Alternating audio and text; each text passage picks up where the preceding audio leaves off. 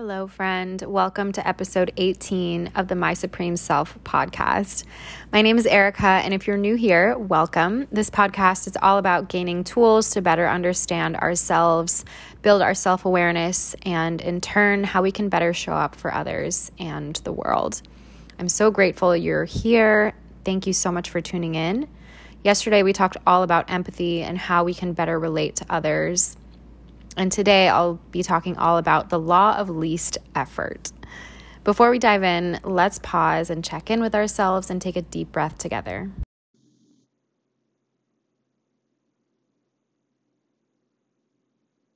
I first learned about the law of least effort when I read Atomic Habits by James Clear. It's an incredible book and I highly recommend reading it, but I wanted to share the law of least effort today. The least effort is when deciding between two similar options, people will naturally gravitate to the one that requires the least amount of work. I know what you're thinking, sounds great, but this isn't about how we can get by by doing the bare minimum. That's absolutely not what I want to share.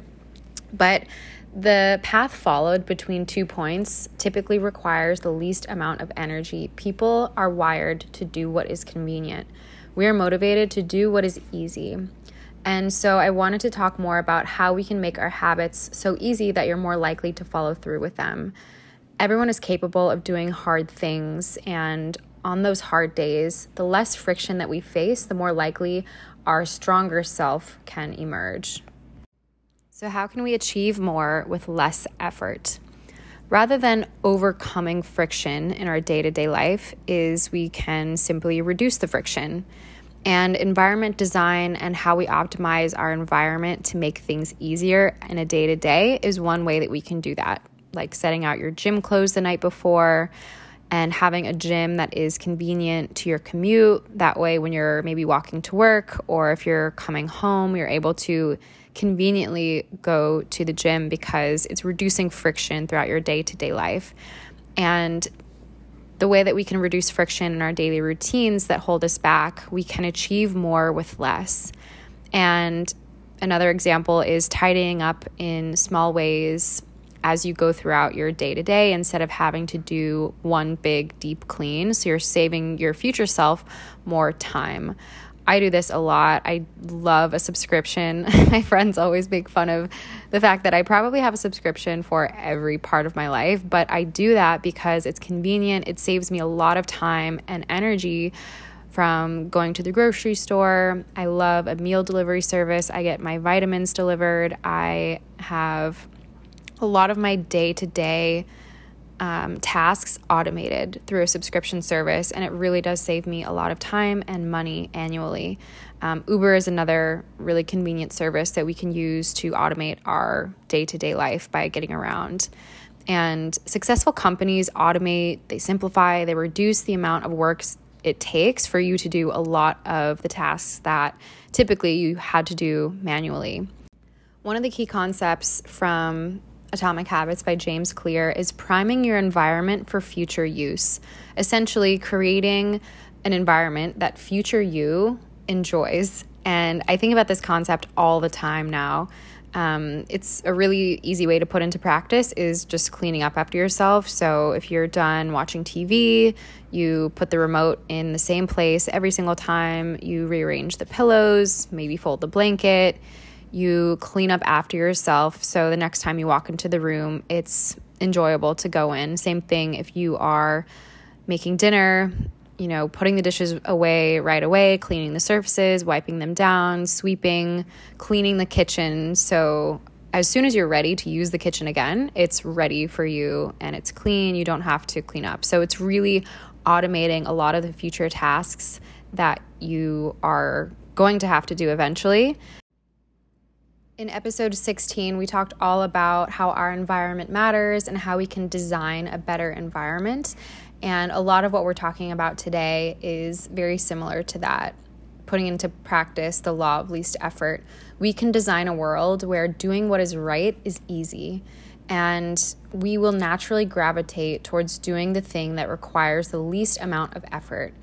And if we're able to think ahead and clean up after ourselves by priming our future environment, we'll be able to create habits a lot more easily. And when the friction is low, habits are easy. So, thinking about your daily commute, how you can set up your environment to align with your goals, such as going to the gym or going to the grocery store, how can you automate certain tasks? Um, through a subscription service or proactively getting certain tasks done that will save you a lot of time and energy. And motivation may be the key to habit change, but a lot the truth is that a lot of our real motivation is to do what is convenient and our energy is precious. It's human nature to conserve energy and it's not a bad thing to admit to this. It's just a matter of how can we optimize and prime our future environments to make our day-to-day lives a lot easier when I was doing more research on the law of least effort, I found that a lot of the origins of this law come from nature. Nature's intelligence functions with ease, with carefreeness, harmony, and when we harness this energy, we are able to get a lot more done. We can create success within our own life with ease. And here are a few ways that we can make a commitment to putting in the law of least effort. The first is practicing acceptance, accepting people, situations, circumstances, and events as they occur. Know that in any moment it is as it should be because the whole universe is as it should be. You can't struggle against what the universe has for you by struggling in this moment. We will practice acceptance and whatever is happening in this very moment is total and complete. We accept things as they are in this moment, not as we wish they were. Second, having accepted things as they are, we will take responsibility for our situation and for all of the events that we see as problems. We know that taking responsibility means not blaming anyone or anything for our own situation, including ourselves, and we know that every problem is an opportunity in disguise, and this allows us to better take in the moment and transform it to a greater good.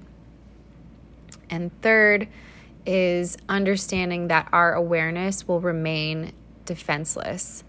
We will relinquish the need to defend our points of view. We don't need to persuade others to accept our point of view. We will remain open to everybody's perspective by using empathy and not being so rigidly attached to any one of our own ideas. Thank you so much for tuning in to today's episode. Be sure you subscribe on Spotify and Apple Podcasts so you don't miss an episode. I will be releasing a new episode every day in the month of January, so be sure you don't miss it.